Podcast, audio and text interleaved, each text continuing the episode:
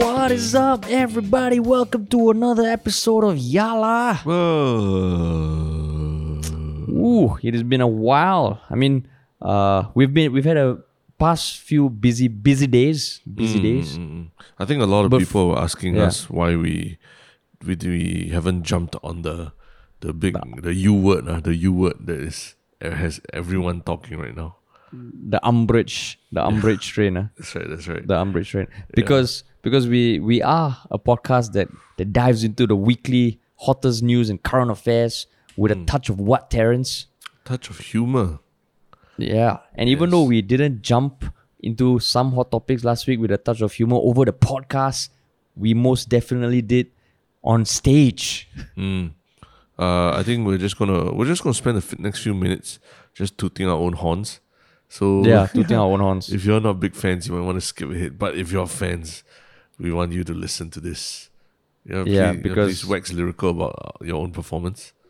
Because last week was actually the first time that Terrence and I did stand-up comedy, uh, mm. not just in front of a of a live audience. I mean, we did an open mic the week before, but on May sixth, seventh, and eighth, uh, we had three shows and we performed to at least one hundred people per night. Doing stand-up comedy for the first fucking time, man. Yeah, yeah, yeah. Yeah, and, uh, and... how was the experience for you? I mean, it was it was eye-opening, man. I've always had a lot of respect for stand-up comedians, but now I think I have even more respect because it is not easy, man. Mm-hmm. It is to, not easy. And to clarify, we I mean, we went there branded as Ministry of Funny. So we did yeah. do a we did do a five-minute sketch, kind of, a uh, five-minute skit. And uh, yeah, but after that, we did yeah solo five minutes each as well, lah. So yeah, was, and the uh, only prep we had. Yeah, the I mean, there, there, there was a, there was still something for people who wanted to see us as a, a duo, so that right. Yeah, yeah, and I mean, uh, yeah, it was it was super cool because it was done at the Drama Center at the National Library Building. It is a seven hundred seater capacity, I believe, and on Thursday and Friday it was limited to two hundred people. But then when on Saturday when the restrictions kicked in, it was capped at one hundred. So that means some people actually had to be refunded. But that also means that we sold out a fucking show, man. Yeah, and of I mean, course, it wasn't just us. Yeah. Uh, we were lucky enough to share the stage with other stand-up comedians like Sam C, Deepak Chandra, um, Orion Perez, and uh, Gurmit Singh. Mm. So, so, yeah, I mean, it's not just stand-up comedians. It's, I mean, Gurmit is practically like Singapore legend, right? When it comes to yeah, yeah, the comedy scene. Maybe not stand-up comedy, but... but Definitely, just comedy, uh. yeah, just comedy in general. You would think Gurmit is like up there, lah. So, so but, it was, it's was... quite, it's quite surreal for me, lah, to to that our first ever, our first ever like paid uh, live gig, yeah, that we, that we didn't organize ourselves, uh, yeah. that we come as personalities is alongside, yeah. you know, Gurmit Singh as well. Lah. It is quite a shock to me, yeah. Because because we have, I mean, even for Sam C and Deepak Chandra who have done stand up comedy for years, mm. um. Because the reality is, if you're a stand-up comic, um, generally you do a lot of open mics uh, for five minutes. Then you get a chance to do a five-minute uh, opener for maybe a bigger comedian at their own show, and then you work your way up, right? And we are so thankful that, I mean, we have put in the work in online videos, uh, but stand-up comedy we are admittedly very new. But to be to be kind of invited to this sort of event is fucking amazing, yeah. and to to all our friends and and supporters who showed up, and even people who never knew us before but came. Fucking thanks a lot, man. Yeah, I mean, I, I, I, yeah, I'm not gonna say whether our performances were, were up to par or anything like that. But just being in the same room with these fellas, right, who, who live and breathe mm. comedy every day, uh, and just yeah. watching them do their craft, uh, or do their thing, like whether or not it's a, uh, like, like I mean, like uh, one of them does accents, the others, uh, the Gurmit Singh. I mean, he is Gurmit Singh, right? So it's all very different, varied forms of comedy, and just watching each of them do their own thing, I was just so thankful, you know, because this like yeah. the first time in a long time as an adult where I actually felt like I wanted to learn, you know, I I really wanted to just soak in everything that everyone, any piece of advice anyone could give, lah. Uh, yeah, I, I've yeah. not had that feeling for quite a while. Uh, that, that's the truth, uh. and, and so so, so this so, was really quite something for me. Yeah. So, so what was your origin overall thoughts uh, for those three days? Because we literally did a very similar sketch. Uh, we tweaked along the way, but even our own stand-up sets, we tweaked along the way, but essentially we were doing the same thing three days in a row to different audiences. Uh. Yeah. And what yeah. were some of the epiphanies you had? Uh? Uh, no, I mean, I'll be honest, when we first started this whole thing, right, last week I was half hoping that COVID would would, would cause the whole thing to be called off. La. You know, it's the kind of thing in your mind when you're preparing for a very big contest or fight or whatever, then or, or yeah, competition, then you just like, hey, you know, maybe Cat one or something like that, it will cancel or whatever. La. Or, you know, you're about to run your I P P T. Even though you've trained very hard for it, everything. La. Um, uh, uh, uh. That, that was part of going through my mind. Uh, and then closer to the day, then I realized, oh shit, I mean, regardless of whatever restrictions come in, uh, I don't think the event itself will be cancelled. It might be modified in some ways, but not cancelled. Then I was like, okay, then we got to we got to make this work. La. And then, and, and, um, yeah, I mean, I, I but now you t- now you saying now you telling me that uh, basket. Yeah, now I'm telling you because I mean fuck? there were there were nerves uh, there were nerves uh, for sure. So so yeah yeah. So what I, I really sincerely mean it when like um as you approach your mid thirties and everything, you start getting that that general like uh, aversion to learning new stuff lah. Which I which I told you before is something that I, I admire in you lah, right? That, that you mm. can just drop everything and then be like a noob, be a noob in the room and, and not feel embarrassed about it, lah, right? So, mm. so, so for me, that has I haven't had that feeling in a while. But this time, like the stand-up thing, I just felt like you know I'm a complete noob, but this is so awesome. I need to learn because it's such an opportunity, lah. Yeah. Mm, mm. Mm. So, oh, so that's, that's, that's awesome. What went through my mind, lah. Yeah. Fuck that! Last week, I was because we we re, we didn't even rehearse our sketch in person, no.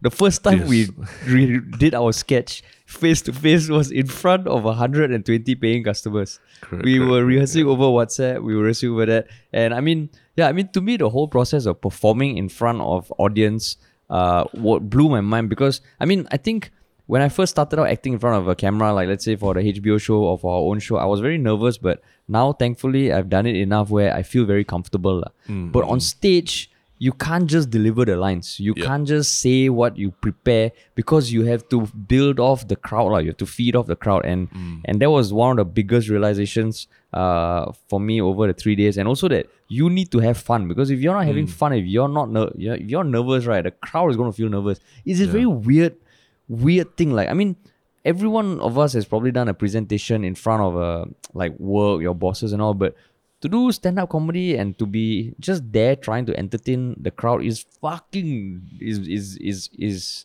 it's hard to describe lah. But I think yeah, it's it's almost if if yeah, the most important thing, if you laugh at your own jokes, people will laugh with you, which is so weird. Yeah, it's weird in the sense that um even for giving a presentation, a lot of it is about exuding confidence, right? About not mm, missing mm, a beat and everything. But sometimes stand-up comedy is it requires you to To, to to be very negative. It requires you to almost be like the most annoying person in the room. Uh, yeah. And that, there's another kind of uh, confidence it requires, lah, right? The, the confidence yeah. of, of, of even if you look stupid, you don't feel it at all, lah, right? Um, yeah. So, so it's, it's switching off certain kinds of filters in your brain that you you never knew existed until you actually realize, oh, your job is to make people real think that you are the most annoying person in the world right now, like the most whiny bitch in the world, and mm. and that's okay because that's part of the act, lah. So so I would say I would venture to say it's different from giving a presentation because uh, you and I we've given so many presentations. Like even last week yeah. we were literally teaching a class and, and everything like that, lah, right? And yeah, yeah. that is a totally different skill set from this, uh. So that's why yeah. I was so um, impressed when I was talking to some comedians backstage, and then they seem like one kind of person. Then when they go on stage, suddenly it's a whole different persona, and then, then you realize, mm. oh shit, it's all it's all calculated, lah. Yeah, it's all calculated, and I think it's a lot. Like I mean, I I think like uh, the first night, yeah, like was uh we were all warming up, we were all uh getting used to it. Then I think for me the second night, I think it went the best for me, and then I got a little too confident, and then the third night I was nervous. Mm. So it was just. And and I think you ended strong, right? I mean, I, I think I think I was tweaking all along the way, yeah, like, from first to second, second to third, yeah. Yeah, so so I was volatile, lah. Fucking just volatile again, lah. No, right, then no, you right. had the you had the, the the the you know the grounded like the the, the more the, the grounded stoicness, uh. no, no, no, yeah, so, but yeah. I was like after the second night I felt like I was on top of the world, man. Like because, I could fucking conquer the world. Because I think the difference is that you you care a lot more about what people how people react to you, lah, right? Yeah, maybe, maybe that's just the it's just a small nuance that makes a big difference. Uh, yeah, Yeah, it does. Whereas because I think day three yeah. was the because of COVID restrictions, it had the fewest people. And and to me that I mean it didn't matter because I was still just working on the same essentially the same set lah, right? Yeah, yeah. I think I think it's more that I don't I, I'm still trying to dissect what happened on the third day, but the biggest thing is like I think the one one beautiful thing about stand-up comedy is when you talk to comics, when you read up about like the greatest comic artists, everything is like a work in progress. Uh. Mm-hmm, and correct, I think correct. philosophically, that's also a very cool thing because I think everyone has this idea that you come to this performance and like like your Broadway show, you know, every day is meant to be the same fucking thing. Mm. Of course, there are tweaks and all, but with stand-up comedy, it's like this evolving thing where you can say the same thing on two separate days and do fucking well one day and do shit the other. Uh. Yeah. So, and I think the other yeah, interesting so was, thing that I learned from the other comics is uh, how they read the crowd as well. Like, like yeah. a lot of them had their notebooks open before going on stage and they were, you know, uh, rearranging the order of their jokes and stuff like that, just based on based on what they were hearing about the crowd from the previous comedians before them and stuff like that. So um, mm. there's a lot of uh, analyzing how the crowd is as well. Uh. But I, I think one mm. one I think I, we, you and I need to shout out is to our respective partners also lah, because um, I think they've borne the brunt of, of hearing our half-baked jokes yes, for the set. past week, the past week or so. I uh, think my girlfriend can do my set already. Exactly, and she even came down yeah. every day to support you, yeah, and yeah, give you feedback yeah. every day, and even give me feedback as well. And uh, yeah, even the, when my wife went as well, she also managed to give me and Harish both feedback as well. So uh, yeah. all, all that little little bit of feedback really helps you to to mold what your final act is, lah. Yeah, so so I guess the, the million dollar question is: Are you gonna are you gonna try stand up again, Terrence? No, it's interesting. It's interesting, but uh, yeah, I mean, definitely, if if all this COVID shit gets away and there's there's opportunities, I know we jumped the queue quite a bit uh, in this process, and I'm totally cognizant of that. But I, I also hope to have more chances to to just try it out, lah. Yeah, yeah, yeah. I definitely want to try. I definitely want to try. So, yeah, so yeah, to yeah. all of y'all listening, there's definitely going to be a future show, you yeah. know. So who knows when that's going to happen? Yeah, that, uh, in that's the meantime, the tricky thing. It, it, it was quite surreal. Yeah. Like the last day, everyone's just like, "Well, you know, what's what's up next? We're not sure, you know. Yeah, COVID. What's and, up yeah, next?" And then I think news came out of like Victoria School being half shut down and stuff like that. So we're like, ah, okay lah, we'll just wait and see lah. Yeah. Yeah, but but in the meantime, there's a lot of stuff happening in the world. Yes. Um, in Singapore. In media, in mm. Singapore media. Mm. Um, and I mean, I guess there were so many opportunities for us to talk about this over the past few days, but we spoke about it on stage. Yeah. But now, uh, there are new developments. Mm. So what is the big thing we're going to be talking about, man? It's uh, Singapore Press Holdings, the number mm. one print, I mean, the only print... Uh, number one, number one, journal- number one. number one and the only print journal uh, journalistic... Uh, Uh, I don't know, publisher, journalist, uh, the only Me- print publisher in Singapore, mm. lah, right? Uh, is restructuring from uh, from being a publicly listed uh, entity into a C L G, which is a, mm. a, a corporation limited by guarantee, right? Is it? Company, company, company, company limited, limited by, by guarantee. guarantee. Which essentially means it becomes a non-profit lah, that can accept yeah. public and private funds. Yeah. Yeah. So... So since then, there was that announcement uh, that came last week. Then there was that, of course, now well-known umbrage incident, incident mm-hmm. uh, with the C E O of S P H. And then after that, there was news that, um, I mean, he apologized mm. um, in a very passive-aggressive kind of like... Yeah, actually... actually uh, sorry, uh, before, not sorry, apology. Uh, before we move on further, like, do you want to just quickly say what you think about the whole C E O umbrage and apology thing? Because I think a lot of people were expecting us to talk about it in our previous yeah. podcast, but we ended up talking about something else. La. Yeah, I mean, I mean, we did make, make fun of it on stage, so at least that, that itch was scratched. But mm. I mean, I personally, when I saw the video, at first, uh, when he said, you know, I take umbrage, I was like, okay, it's not that bad. Uh, but then as he went on and on, and you could see his lip quiver out of anger and mm. just kind of get so fucking angsty at this one question, which I think is a legitimate question. Mm. I thought it was just a jackass move, la, and he was an asshole about it. La. Mm. Yeah, I just thought that, uh, I think a lot of people... came to his defense, like Bertha Hansen, saying that, oh, mm. it was very unbecoming of the C N A reporter from Arrival. Uh, to, you know, to, but but to me, it's like, uh, I mean, I don't think she was being particularly impolite or anything. And she's really, yeah. to me, she's she's in fact, she's stating actually something that probably every Singaporean has on their mind, regardless of be whether you work for C N A or S P H or whatever, right? Mm. We we all we, we I mean we all know that the quality of, of journalism in Straits Times, and this are this is a question that I would like to answer as well, lah. Uh, yeah. And he chose not to. He chose to make it about C N A versus versus S P H or MediaCorp versus S P H, and and the the the, the big thing to me was just the oh my, my chairman's a gentleman, I'm not. Like, to me, it's like, oh, what the fuck does that mean? Like, he wants to what, get into a fist fight with her or something like that. No, he's, la, he's keeping it real. He he's being savage, you know. He's he's saying it like it is. Yeah, I mean, these yeah. Lee Kuan Yew tactics, they don't work anymore in, in this day and no, age. And already, I mean, la. on, on one hand, you can look at him as trying to defend his employees, la, because he mm. did say that, you know, just by asking that question, you are kind of, it's an insult to all the journalists and editors out there, yeah. which I can respect from a boss, but there are ways to do it, la. And and mm. the thing is, um, for you to just shit on her and uh, just say how dare you, right? How dare you ask a question? Mm. I I think I, I take umbrage. Yeah. Um, it just reeked of like someone who is overly defensive over maybe like something that really is an issue, like, and it doesn't help yeah. that he was someone who, prior to becoming the C E O of S P H, he was the group president and chief executive of Neptune Orient Lines, which was a shipping company that ultimately went like bankrupt and got bought over by a French company that mm. turned them around in a year. Mm. Um, and he was a army general. Yeah. So it's that very similar kind of like, okay, retire from army, get put into Temasek, and then this C E O role, then another C E O role. Yeah. So it was just like, and Sunny Liu had a brilliant, brilliant uh, comic, right? uh, comic lah. Yeah, yeah, fucking Sunny Liu. But that's similar. Awesome. That's, that's that's what it is, long. Like, I mean, all my experiences talking to generals officially, like in the S A F, are all, mm. are all like this, lor, where they they basically have their heads up their arses and they don't uh, they just keep insisting that whatever they say is correct, and they're, they're not interested in any feedback from anyone because everyone's lower rank than them, lah. Yeah, and you know, I didn't know ten thousand people signed a petition, man, to call for the dismiss for his dismissal. Yeah, I mean, look, okay, fucking one, hell, man. One one thing that's the truth is that maybe.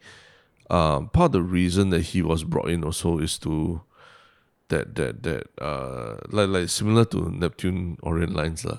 Maybe part of mm. the idea was that they wanted in a few years to already uh you know start to break down the assets of the group, la, and do something do something drastic with it, la, right? So mm. usually there are guys who are I know in corporate world there are guys who are uh more more specially equipped for this kind of job, la, basically. Uh, in the sense that, that it's not about turning the business around or anything like that already. It's more about like how to derive value for each piece of the business, lah. Uh, in, a, yeah. in, in a sale. So maybe maybe he's the hatchet guy for this kind of job. You know, bring him in and he doesn't care about his name being soiled.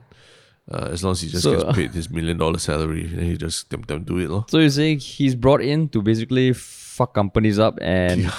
Yeah, put drag them down to a point where they are either sold or dissolved, la. or, or turned into a non-profit. Yeah, yeah, because I mean, non-profit. It is a whole industry in itself. I mean, I used to work in an investment bank where, where literally in times of when the economy is bad, there's a whole business called restructuring, which is about, you know, bankers coming together to look at pieces of the business and which part can be sold for how much and how much value they can get. You know, renegotiating mm. uh, interest rates and stuff like that. No? And it's a mm. it was a big business for the banks. You know, so. So, um, yeah, I'm, I'm not saying that, uh, that. That's why I feel like uh, I can't, I mean, being outside, looking from outside in, I can't say for one hundred percent certain that that that he's a terrible, he's the worst C E O in the world for S P H. Because maybe this is essentially what S P H wants, uh, for him to, to start tearing mm. down the walls and, and, and start selling out piece by piece. Uh. Mm, mm, mm. Yeah, so so it's it's weird. I mean, he's still, he's still C E O, right? Mm. Um, and... And I mean, okay, so so since then he apologized. Then there was an announcement that uh, there was a kind of a debate between Pritam Singh and Iswaran, uh, the M- the M P in the P A P minister in Parliament, yeah. about how how is this new C L G going to be funded? Is the government going to be providing funding to the C L G? And if that's the case, how will it remain impartial? Um, and then it was announced that like retired minister Khaw Boon Wan is now going to be the chairman of the C L G. Yeah. Yeah. Um, so it just feels okay. So so maybe one thing that helped me kind of understand was was uh, a bit about or wrap my head around the whole thing was the reason why and the benefits of restructuring S P H and the implications and the consequences. Like, are you mm. are you familiar with why? A little bit, but I think it's worth running through again. Uh. Yeah, so so I mean, essentially, S P H S P H owns a shit ton of businesses, no? Mm, like they own property, yep. they own, and the media business is just one arm of, of S P H, like the S P H Media, uh, which oversees the current media businesses, S P H Print Center, S P H News Center, Target Media, S M X, Asia One, and D C Frontiers. Yep. I don't even fucking know what's S M X, but it's all S P H Media. La. Mm. So after this restructuring, what's going to happen is S P H Media will be transferred to C L G, which mm. will be the sole umbrella company that oversees S P H Media, and mm. then everything else uh, will be under S P H. Mm, correct. Um, and, and by becoming a company limited by guarantee, it means that the C L G can now get funding not just from um, commercial or advertisers, but also from grants and trust mm. funds and, and the government. La. Mm, right? Correct. So, so um, yeah, so, so the interesting thing is why this could have been done. Um, I mean, first of all, there is... I think S P H will be, let's see, yeah, they will be selling their media-related business for one hundred ten million dollars because mm. they're going to be raising eighty million dollars of cash. And this is where I think the funding from the government and all might come in. Mm. thirty million dollars of S P H shares and the S P H uh, REIT, and because they are they have their properties, and S P H's stake in four of its digital media investors. And then they will be sold for one dollar to the new company limited by guarantee, which sounds ridiculous, but it's actually mm. a thing that happens in the legal world. Yep, yep, correct. Yeah. So some things that were interesting that uh, I chanced upon was, let's say, the, the thing about, uh, there's actually a Newspaper and Printing Presses Act called the N P P A. Are mm. you are you familiar with, with what, what the implication is? Uh, no, uh, yes, lah, but go ahead. Yeah. Yeah. So essentially they say that no shareholder can hold more than five percent of a newspaper without approval from the government. So mm. when I read this, I was like, uh, okay, so what? But that just means that, let's say S P H, there's some fucking uh, uh, private equity firm or something that wants to come in and buy thirty percent of S P H. Mm. Because S P H owns the newspapers in Singapore, if BlackRock, say for example, owns thirty percent of S P H, BlackRock essentially owns thirty percent of our newspaper, which means they need approval from government. Mm. So by S P H spinning out their media arm, right, mm. BlackRock can now own thirty percent of S P H because none of the other businesses have anything to do with the newspaper. Mm. Got it, got it, yeah. So, yeah, so that means, it, it, I mean, it can help S P H become more commercially successful. Successful, mm. for example, it could help S P H maybe sell their individual arms for profit. Mm. So I had no idea of that, but I was like, oh, okay, that's interesting. Mm-mm. That's interesting. So, so there, there's probably a whole bunch of other circumstances and, and consequences that arise from this restructuring, but it's not just because I think the common thing for me, I was like, oh, they're turning non-profit because they can't make a profit. Okay, yeah. So it's like, is that how you solve the problem? Mm-hmm. But I think there are many other implications. Like, that's what I'm getting at.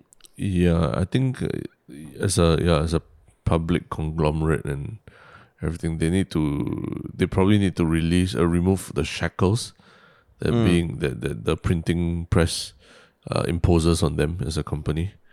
Yeah, uh, yeah. So plus the fact that yeah la, the the numbers look very bad every year in on the mm. at least in the past uh, three four years especially.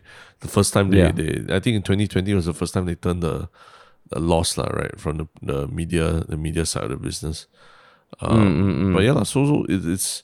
I guess the uh, and and actually, if you watch uh, S. Iswaran's speech in Parliament, he lays mm. out the groundwork uh, quite comprehensively for why this makes sense, lah. You know, and, and is looking at a larger global, um, globally what's happening in newspapers, especially the printed press, uh, is that yeah, lah, re- advertising revenues are all dropping.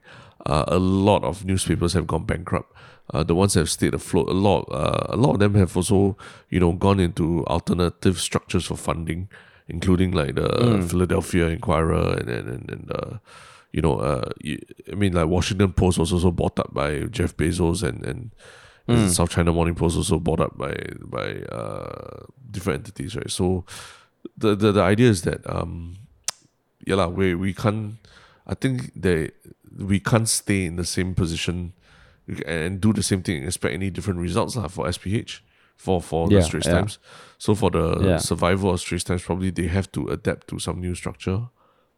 Yeah, yeah. yeah. So he lays it out actually quite, quite. Uh, I thought it was like well, quite a logical explanation of the current situations for newspapers, um, whether or not S P H, and he even he even lays out. Yeah, you know, there are examples like New York Times and and uh, Wall Street Journal. They have managed to turn a profit from digital subscriptions and things like that.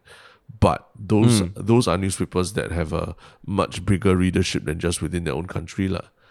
And mm-hmm. it's the truth, lah. Like. Uh, I mean, for whatever reasons, at the same time, Singapore being a small country, uh, I don't think that many people want to read the Straits Times as opposed to, you know, uh, a bigger a newspaper from a bigger country. Uh. So, yeah, yeah. So actually, there's a lot of logical uh, underpinnings for what, what they're doing now. Uh. But what, so, what do you think so, overall of, of what it means for Straits Times? Uh? I mean, I think what it means for Straits Times, I, I, I think, I think, before I get there, like you brought up the thing about Iswaran and Pritam Singh, right? So mm. I think it's an interesting watch because Pritam started with like five questions about um, the editorial integrity or freedom of mm. of S P H, given it'll be under the C L G, and whether a new committee with Singaporeans can be formed to kind of determine what they want. Mm. And I thought those were good questions to start with, but I thought the way whereas the conversations went on, I I think.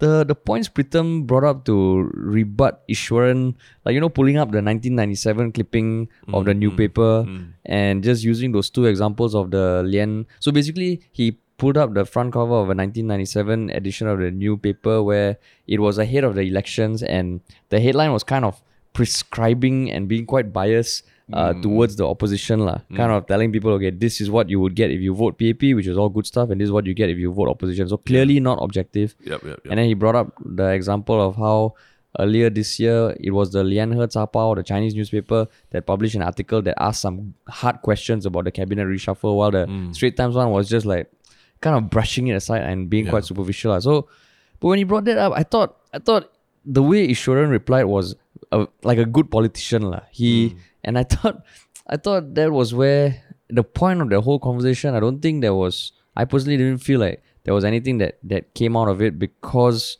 I think Iswaran managed to rebut Pritam's point uh, validly lah. Because for me the biggest question is is is anything gonna change? Mm-hmm. I don't know, because the crux of so the only thing I had thought what Pritam uh, what Iswaran said was weird was he was quoting Um, these gov- this surveys by YouGov and I P S that said, you know, seven in ten Singaporeans have complete trust in the broadcast and print media in Singapore. Mm. And this is what Singaporeans want. And any questioning is doing a disservice to the journalists and editors. Mm. Then I'm like, hey, fuck lah. Like, is really, is that, am I the one who's disconnected from the general sentiment that people are happy with broadcast and print media? Because I think they're fucking shit lah. Yeah. I mean, we, we, so, we the things that we, is is it's been consistent lah, right? In general, that, what do you mean? Uh, that they're shit? Pretty, yeah, it's been pretty consistent that the quality isn't hasn't been no, there. No, but especially, but especially that's the thing, right? Maybe maybe they like you know like how when everyone is like, oh, you know, opposition, the P A P sucks and all, then come out election, okay lah, it's still overwhelmingly P A P. Mm-hmm. Maybe Straits Times is also like that. You know, everyone's like, oh, Straits Times is shit, shit. But if people had to vote, mm. the Straits Times would be voted the best print media in Singapore lah. Yeah, I mean. Uh, Because there's only one option, right? Yeah, la, there's only one option, la. uh, I, I think, and uh, I, I mean, there are a lot of layers that, that Pritam was poking at, la, right? Some of them are the very yeah. basic things, like what, what, how much is the government actually going to fund S P H with? La? Yeah, asking for a ballpark yeah. figure, then Iswaran is saying, "Oh, of course, we can't give you a ballpark figure because we are we're working through numbers and we want to be exact about it," which is a silly argument to me, la, but. I mean, anyone who knows about like negotiating budgets, that there's there's the excuse that both sides will always give, lah, right? Yeah, um, yeah, yeah. But it was a good politician answer, lah. It was a it good was, politician like, it answer. It's like it's like when we yeah. also whenever we are asked to do something, then we ask for a budget. They will say, "You quote oh, me when first, people la. You quote me first, lah."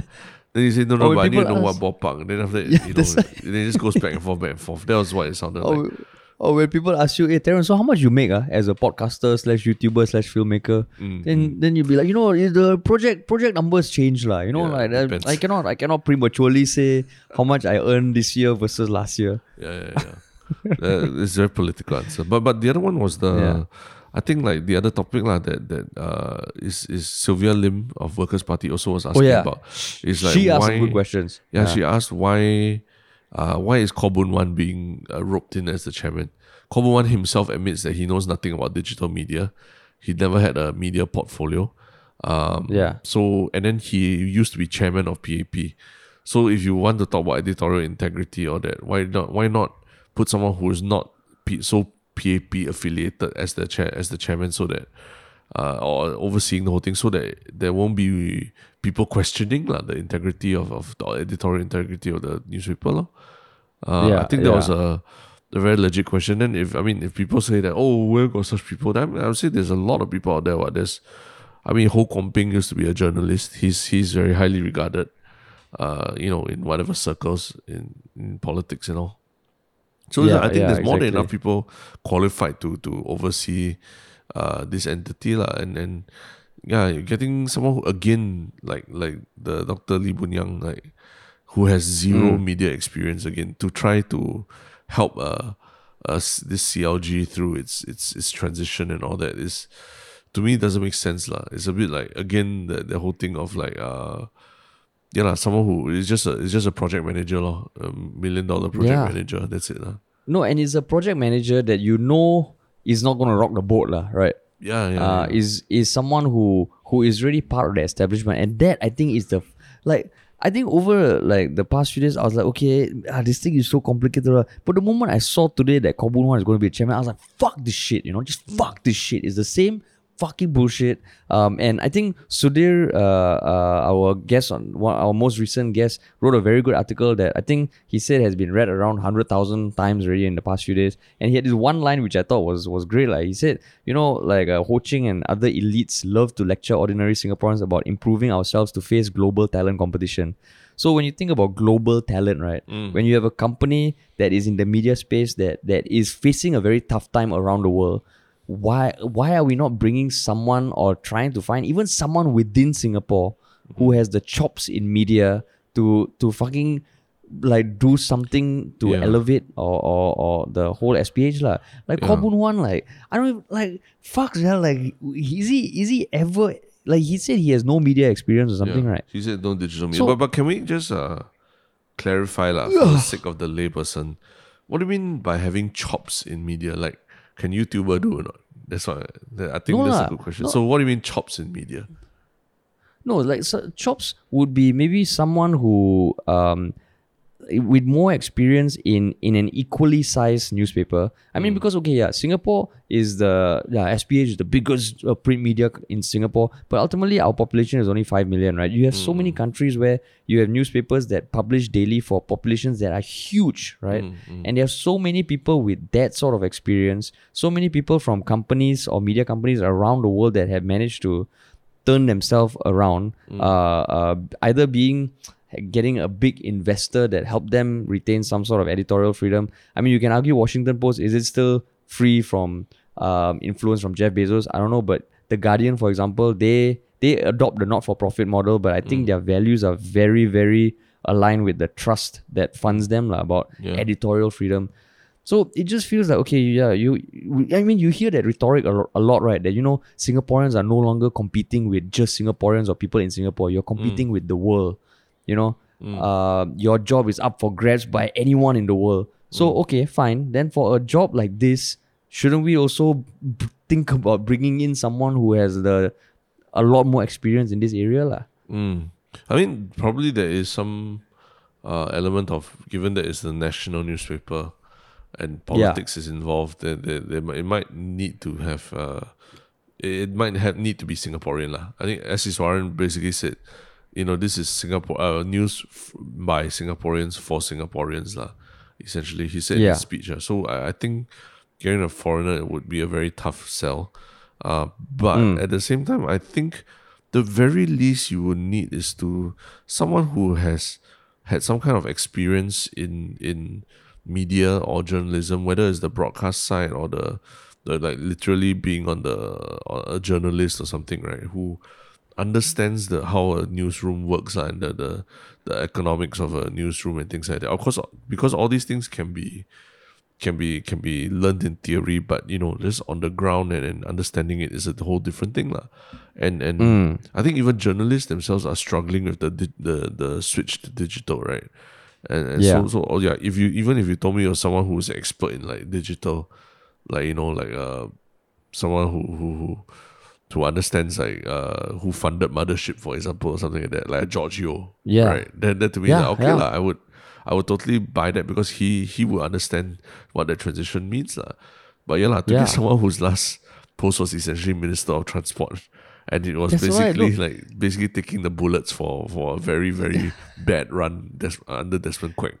Uh, I mean, it kind of I mean, reminds like, me I, of what the situation is now, la, right? Yeah. I mean, honestly, even if they got a younger leader from the establishment, I would be more encouraged. Like I, it almost feels like you can imagine when Khaw Boon Wan's first day, they have to explain to him, okay, you know, there's this thing called TikTok. Okay, um, TikTok is this this platform that has, you know, you can do thirty one like thirty second to one minute videos, and then there's this thing called N F Ts. You know, I mean, no disrespect to him, maybe he knows, maybe but he has it just a TikTok feels already. Like yeah, maybe he has a TikTok. Like, oh my god, and. And that's where I guess it, it just feels like, okay, so even from my own personal experience working at S I A last time, right? Um, mm. the, the C E O of S I A, uh, when I joined in two thousand nine was, was one person. And then two thousand ten, I think it changed to the next person. Mm. But there was a deputy C E O who was a ex-general from the army. La. Mm-hmm. Um, and aviation is also an industry similar to media where it is its own universe, la, right? Yep, and yep. what... Even though I didn't fit in with the culture of S I A, what I respected about them, right, was even though the general was there, he was second in command. And even in the meetings, when it came to the hardcore questions about aviation and all, right, he was not the guy. Mm-hmm. And I think he knew that. Mm-hmm. And he was totally fine with that. The C E O was back, someone who, yeah, who was who had been in aviation for thirty years, you know, knows mm-hmm. inside out. And and that's what I respected about the S I A, like, because they knew that if you want to be fucking a, a, a world-class company, you need people who know the industry. Mm. Sure, you can put a general in, but he can be in charge of ops, for example, you know. Mm. And I think that that worked out well. And I respect the general for knowing that, okay, when it comes to aviation, you can offer input, but but you you can't, you, it's, it's tough to be the decision maker, la, because mm. there are so many people out there who are equally brilliant with experience, la, and yeah. it just feels like with this S P H thing and C L G, like, oh, la, hey. Yeah. Wow. Yeah, la, it's a... Uh, oh, fuck, I mean, yeah. at least at least Khaw Boon Wan memes will come back again, la. I mean, I mean, at least he has he has a lookalike in media, la. So maybe, I don't know, right, maybe right. that's something there. What's yeah. his lookalike? What's the name of his lookalike? Henry, Henry Thia, the actor. Henry Thia. Huiker, yeah. But um, yeah, yeah, I mean, yeah. uh, it's it's, it's a yeah, I guess for anyone who who grew up before the digital era, era, it's a very big, it's a very it's a huge announcement, lah. The fact that you know our newspaper essentially has uh is throwing in the towel in terms of trying to make make money the traditional way, right? Um, yeah. So so it yeah. is trying to. It's a wake up call lah, that, that yeah, lah, this this print media thing might not last for much longer. Lah. Yeah. Mm, yeah. Mm, mm. Mm, mm, mm. Uh, but yeah, lah, we'll we'll, yeah. we'll we'll wait and see if there's more uh, interesting developments. Like we'll find out. Let's. I think the next interesting thing is really how much the government is going to fund the Straits Times, lah, right? Yeah, because admittedly, this whole thing has not been approved by the S P H shareholders, lah, right? Yeah. The, yeah. Correct. Correct. Yep. Yeah, it has not been approved yet. So a lot of this is still okay. Mm. Uh, once approved, then it kicks in. But I don't know, who knows? Like every day so far, there's been some new thing, new development in this. Who yeah. knows what's going to happen tomorrow? Yeah, I can't wait for another press conference with Nghiat Thun. Yeah, Thun I think. I guess the good thing is I learned a new word. Like I never heard of the word umbrage before. Mm. Never yeah. ever fucking heard the word. Yeah, but I, I'm quite glad that all Singaporeans got like uh, almost. I, I would say. Quite, like probably eighty percent were all quite like pissed mm. off or riled up by this by this uh this paper general's behavior, lah, right? You sure so, eighty percent or not? Uh you got no, take a YouGov survey or not? Just from my, my own my own uh uh just asking around, lah, to people and just being around mm. different types of people the last few days, lah, right? Um, you know, it, it does feel like I think most people are quite uh, turned off by his behavior, lah. Not saying that he did yeah, anything yeah. morally or ethically wrong, but it's just like a huge turn off, lah. Yeah, even Shanmugam came out and said, man. Yeah, yeah, right. exactly. Yeah. So, so yeah, I'm, I'm quite glad the way that, that we all recognize uh, boorish, uh, very Trumpian kind of behavior, and we're not we're not we're not fans of it, lah. Yeah, yeah, exactly. Yeah. Which actually brings us to our next topic as well, on Singaporeans uh, collectively and decisively acting against of uh, bad behavior from a, a seeming what well, I assume is a foreigner, lah. Right? Mm. Yeah. Yeah. So what was the big this incident that we're talking about? Unless you got something else to add on about the, the no, S P H no. thing, yeah. No, no, okay. I'm I'm good with that. Cool, yeah. cool, cool. Yeah. Well, what yeah, what was so, it that happened? So what happened was there was um this Caucasian man who boarded the train at Joo Koon, I believe, mm. um, on the evening of seventh of May. Um, and the train was heading towards Redhill, and he was very adamant about not wearing a mask. Mm-hmm. So someone took a video of him um, and the people around him who tried to convince him to wear a mask. But um, yeah, it was interesting because it wasn't a heated discussion. Mm. Um, he was just very calmly explaining why he will never wear a mask mm. uh, and that he's very religious. He loves human beings and hates seeing uh, uncles with masks on. La. Mm. And I think what riled the other passengers were up was that he was trying to convince another uncle to take off his mask mm. Mm. Mm. or something like that, right? And, and I think so, he refused to put on a mask even when offered a free one. Oh yeah, yeah. And then he sat down next to a woman who who who got up, um, and it was just it was just weird because, you know, we've seen videos of like the other people freaking out in public and like lashing out at safety distance, uh, safety distancing ambassadors and all yeah, that. But yeah. this guy was relatively calm, right? Yeah, and the the people talking to him were also quite calm, like, other than taking his video, like, right? Yeah, yeah, yeah. Mm. But but but so so what was your original thoughts when you saw the video? No, I mean, um, it reminded me a lot of my experience with that that one cyclist at East Coast Park, you know, who ran up to me and, and like uh, was like wanted to pick a fight with, with me and my family because we yeah, yeah. we had our dogs on the bench and everything lah. Um, yeah, but that one that one he was violent lah, right? No, he wasn't violent. Calm, he was very, he wasn't violent, but he was like almost like raising his voice and like just being in my face and all that lah. So, yeah, yeah, so correct. My response to him back then was to just like, uh, okay, I mean, I, I don't know why you need to, to be so aggressive or that, but you can, let's sit down and have a talk about it lah, you know? Mm. And, and, and, and then he sat down, he said that, oh, you know, in these COVID times, like dogs, dogs are very unhygienic and stuff like that, and they might pass the disease. Obviously now we know that dogs are not the problem lah, obviously, when it comes to COVID. So it's more humans lah, right? Yeah, it's more humans. So him sitting down with me is worse than than the dogs doing anything lah, right? Mm-hmm. Um, but yeah, so it, it's just that kind of situation where then then I think when I when I mentioned how I reacted to it, a lot of people were like, wow, you know, I'm not tooting my own horn, but I was also quite surprised that a lot of people were like, oh wow, you know, the, the way you responded to that, that is like, it's very um, yeah, it's so difficult, you know, nowadays people lose their temper or that. But when I saw how Singaporeans were reacting to this fella, you know, uh, in the M R T, I was like, oh, that's quite a pleasant surprise that that people weren't running up to punch him or anything like that, or calling him like uh, racist names or anything. I mean, they took his video all up, but they were trying to convince mm. him and trying to, they were offering him a free mask or so, you know, to just get him yeah. to, to comply to laws and all. Um, and subsequently he got arrested because he still refused to wear a mask. But if imagine if he did wear the mask and everything, Uh, he probably yeah. then nothing would have happened to him lah, right? He would have been saved yeah. from this embarrassment lah, essentially. Yeah, yeah. So, so but, actually, I thought, I guess, oh, Singaporeans not bad leh. At least we we know how to, you know, uh, try to to talk some sense into people lah. No, but the thing is, what what I found interesting is okay. Um, this one, yeah, it's true. It was it was calm. It was composed. And mm. at the end, he got arrested for yeah, like, doing something that's illegal. But I don't know whether it was just me or like this, this weekend felt like there were a lot of incidents of people shouting at other people in public. Correct. There yeah. was one case of that group uh, at Lau Pa Sat shouting at safety and amb- uh, distancing ambassador. Correct. There was this Singaporean Indian guy who was shouting at a Indian expat uh, Indian family. Correct. Then it felt like no. There's uh, one okay, more. There's one more. This... I think Lee Hsien Loong just posted something on his Facebook an hour ago. Ah. About a lady who got kicked, oh, uh, kicked. for because she was brisk walking without her mask on, and then some, yeah. some young dude went to kick her and, and call her racist slurs lah. Yeah, yeah, Yeah, that's why. So yeah. that's why I mean, like, that's why when you said, "Oh, you know, it's it's good to talk because you know it was calm and composed," yeah. and I could see you thinking, you know, maybe there's hope for Singapore. You know, I love my country. You know, then I'm like, dude, wake the fuck up, man! you yeah. Look at this. It's almost like this was one step forward, okay, but we just took like three, four steps back because it was insane, man. Like the, yeah. the kind of shit going on. But but you gotta right. remember that that is a is a quite a stressful period of change for a lot of people, lah, right?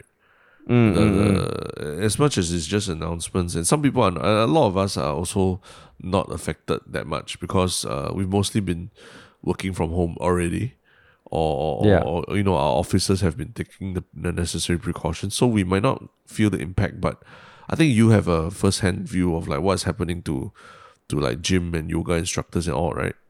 Well, yeah, what, because what, my girlfriend's a feel? yoga instructor. Yeah, so what so, what's the situation I mean, like? She found out last week that okay, their her studio has to stop all uh live classes. That means in studio and do everything online, mm. uh either online or outdoors. Mm. Which I mean, thankfully her studio already had outdoor permits. Uh, for for some classes they were starting, so they already had permits. But there was a long list of studios who were clamoring for permits to mm. do outdoor classes, lah. Mm. And then to do live streaming. I mean. The thing, I think people go to classes because they enjoy doing something together with other people. And live stream mm. classes, it's tough for the instructor, it's tougher for the students. Yeah. So yeah, immediately her, the number of classes for her per week got reduced. And then I think there was a lot of pushback. And then over the weekend, uh, she heard that, okay, studios might be opening. So again, they have to adapt. And then now I think it's confirmed that Wednesday her studio will be opening. So it's just like, it's so much flux. Mm. And yeah, it's very unsettling. La. Yeah. Uh, and then I think yeah. I've heard of like, yeah, a lot of personal fitness instructors, uh, overnight, they basically have lost the whole month's income.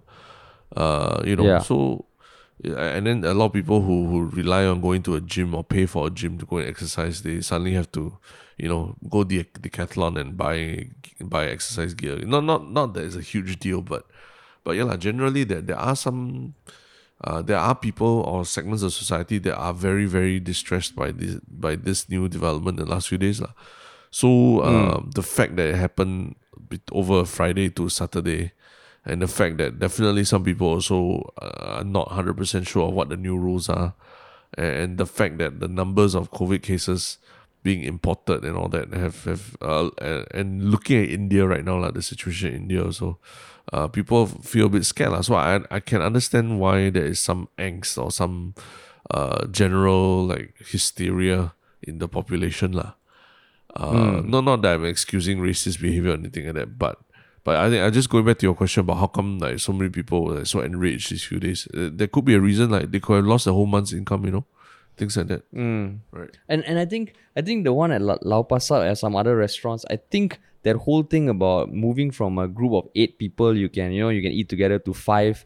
I'm yeah. sure there were a lot of bookings, especially for Mother's Day, that yeah. you know maybe you had two groups or something, then suddenly you cannot. And I think the F and B establishments were a lot stricter. Um, so so yeah, it's just a, a tense time. But but I mean, I'm still surprised by your reaction because because the gentleman mm. in the video also seemed to be wearing like tight spandex, and yet you did not get triggered. But he was not on a bicycle. Understand. He was not on a bicycle. It's different. I, that's true. That's true. He could be just going running in ultra, uh, like ultra marathon or something, right? That's true. That's true. Yeah, he, or maybe you're changing. Maybe you're no, no, changing, no, no. Terrence. You're, I did. I did. I did look up. Just, I actually did look at what he was wearing to see if he was like one of those lah. But but he's taking the M R T. He's taking M R T like any other Singaporean person does. Like you know. He's not like he was speeding ahead. Yeah, he's not like cutting queue or anything. Or being a fucking asshole like all these spandex cyclists are.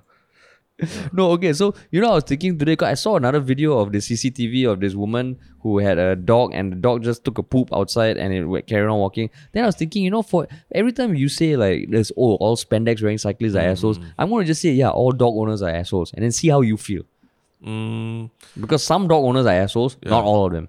I mean, I would actually venture to say that... Uh, majority of dog owners are quite uh, quite bad lah. Oh, is it? So I'm actually more in agreement with you than you think. Uh, the unfortunate thing. I, I mean, really? I, I, I enjoy oh. dogs, but the owners of dogs, um, unfortunately, uh, again another another whole yeah another special breed lah. Excuse mm-hmm. the pun. Yeah, yeah. I think I think what made me think about it was like I was I was yesterday. I just saw along East Coast Road like. I mean, the, the the pathways in front of the shop directly where everybody walks. Some guy was walking with his dog who was very active, like, and I'm like, mm. there's a pathway like right outside, which is not the main pathway. Can't you can't you walk there? Because I can imagine people, like, not everybody loves dogs, like. Some people mm. are anxious, and and I've seen that kind of behavior, and they're always like, dude, I mean, they never talk like, to him. They never talk to him nicely. And he was him. on the other side of the road. He was oh, on the other side of the road. Oh, I, see, I, see. I was waiting for the bus. Oh, so you uh, are you're yeah. thinking you're you're thinking on behalf of all the imaginary people walking on the other side of the road, lah. Yes, yes, yes. I know we've had this discussion before, but but if I was there, I also would be like, dude, um, okay lah. Like, I also, I just want to. I mean, sometimes I also get a little, if the dog is very anxious, yeah. I also like, okay, I get a bit of you getting used to lah. But, but so, so then I was like, I have to bring this up. I have to bring I this know. up to Terrence. I know, I know. Yeah, yeah. yeah. But but the the one, mm. one thing was that this guy in this video, he wasn't. Mm. He didn't seem like he was crazy or anything like, right? In fact, he seemed mm. quite articulate, mm. and he seemed to be talking about a range of issues and stuff like that lah. That sometimes yeah. you hear conspiracy theories talk about, but he's not crazy lah. And I just wanted to yeah. ask. Do you personally know anyone who is like anti-mask wearing or anti-vaccine? And and, and uh, yeah, someone you know, know lah, like not not like you heard okay. of.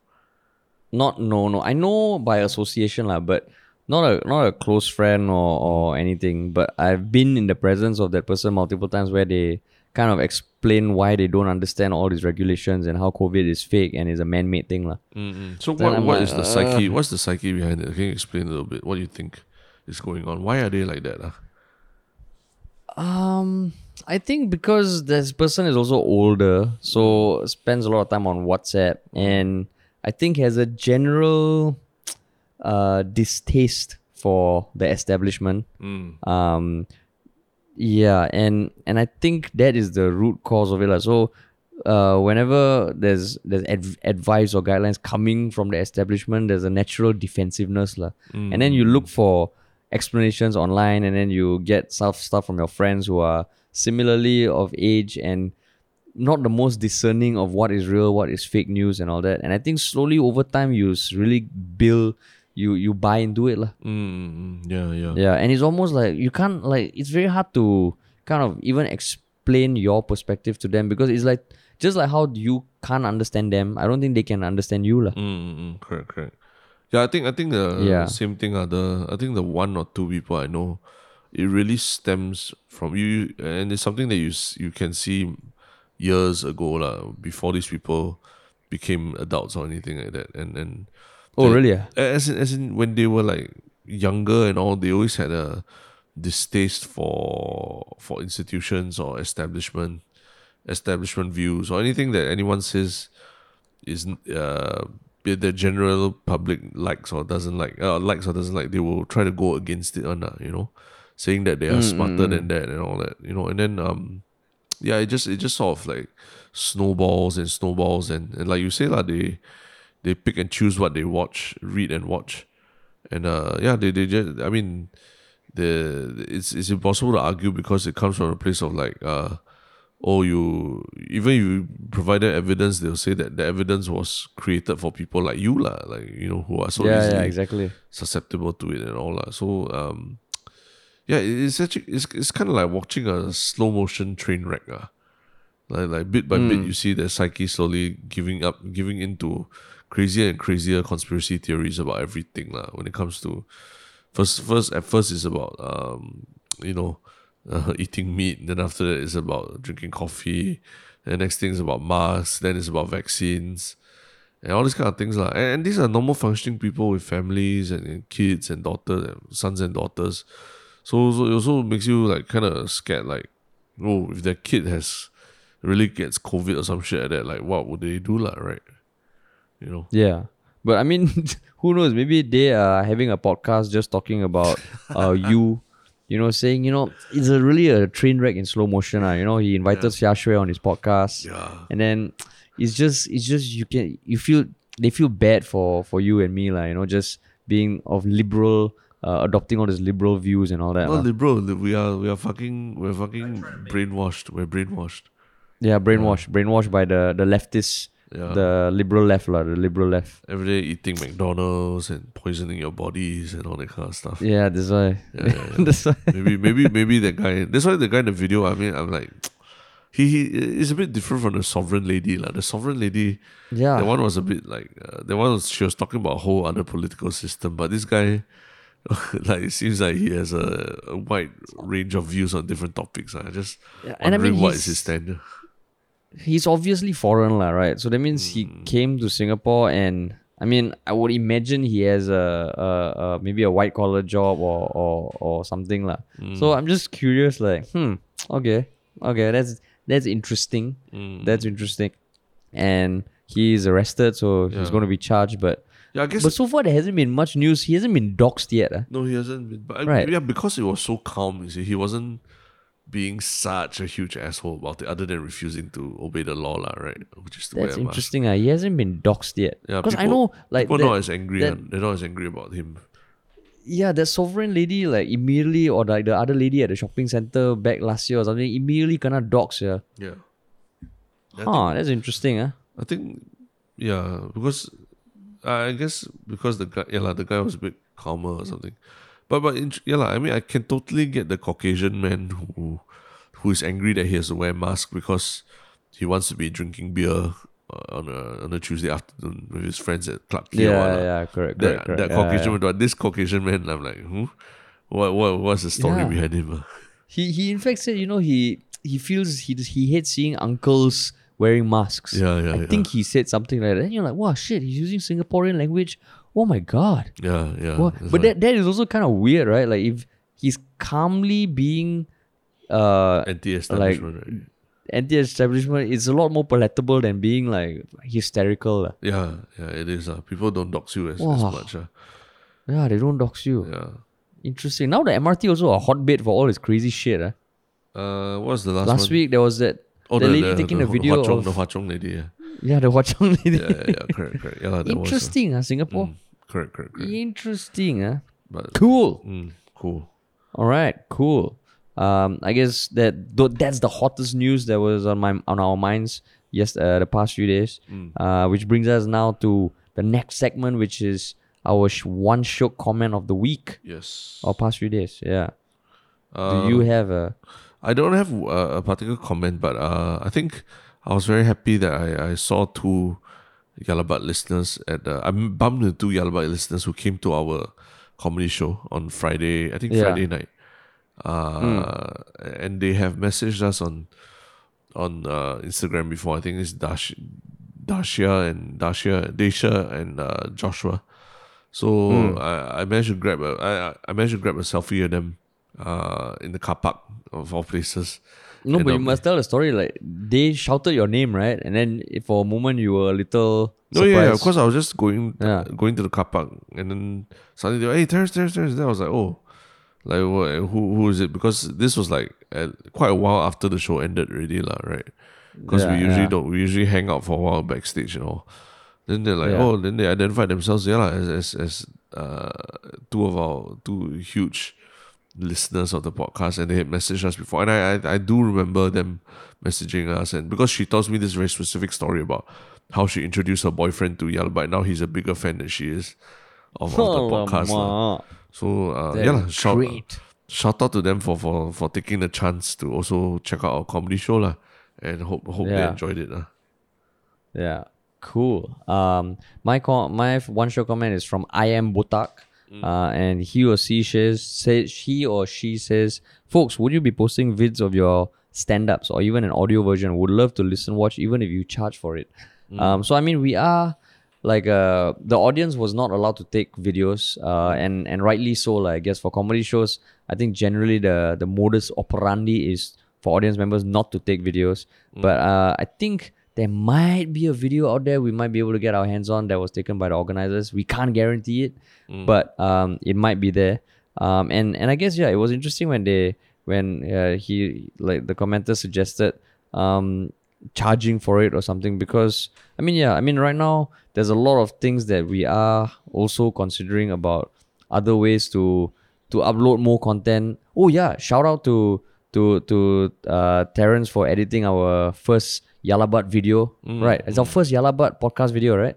Mm, yes, that's right. Yeah, we have a we yeah we started a YouTube channel, guys. Yes. Uh, given that that there were a lot of comments asking for videos, uh, and yeah, we, now we're going to be uploading videos. And the first video podcast we uploaded was the one with Sudhir. Yeah. Um, which we uploaded last week. Yeah. So yeah, yeah. Actually, fuck, we haven't announced it at all on this podcast. We have a YouTube channel now. Yah Lah, yeah. Check us out on YouTube. Just look up Yah Lah Butt. Yeah. Yah Lah Butt. There's yeah, one yeah, video about it. Like, it's, it's, they'll give us a bit of time yeah. to catch up with the, the subsequent episodes as well, like, because I think we're yeah, just getting yeah. the flow of things. And last week we had the live show and all.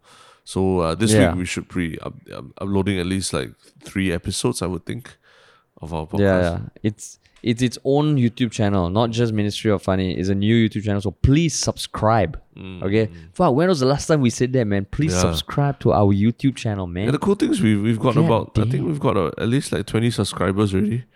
Just in this, oh, yeah, just in this couple of oh, days, just putting God. up there. So so there is, is like there is an audience for it for our our this, Yah Lah Butt podcast. Uh. This is like back in twenty eleven when we first uploaded our video of Ministry of Funny, and we like whenever we hit like a milestone of one hundred or five hundred yeah. or one thousand subscribers, we would just take screenshots and send to each other. Yeah. No, I, well, I'm, I'm nice. super excited for this this uh, YouTube channel because video. it's like, uh, yeah, it, it really, you know, if, if it allows you to watch and understand, you know, the people who are on the podcast better, whether it's uh, guests or even ourselves. Uh, you yeah. know, you can pick and choose what you want to watch as well. You don't have to watch the full thing. You can jump ahead, you know, put timestamps, comments, engage with the, with the rest of the community as well. Uh, timestamp oh, your most and interesting know, bits and all that lah, right? I think there was someone who commented last time saying that uh, due to restrictions of sites at his or her workplace, they can't stream Spotify on their work laptop. Mm. But then now you can listen to our podcast on YouTube, yo. Yeah, yeah, yeah. But, yo, yo. And see the amazing setup we have in our office. Uh. Right. Yeah, that's, yeah, we're keeping it real. Okay, we're keeping, keeping it real. real. We're focusing on the content, not some fancy schmancy studio. Yeah, but yeah, as long as the sound is dope, we're happy, man. Yeah, cool, cool. So, all right. What is and your now, one shock thing of the week? My one shock thing is, as I was kind of uh, prepping for the stand-up comedy show last week, mm. um, I was just trying to to watch other comics I admire and and understand the breakdown of telling a joke on stage. And and I mean, I know a lot of people think uh, that stand-up comedians, if you're funny, you can be a stand-up comedian. Hell fucking no. Mm. It's like, yeah, if you have good ideas, you can write a script. Hell fucking no. There are, mm. there's certain structures lah. And there was this video by a nerd writer, mm. uh, which is a great YouTube channel. Uh, he does video essays. And he did a video called back in twenty seventeen, pre- sexual harassment scandal. Mm. Uh, he did a video about Louis C K lah.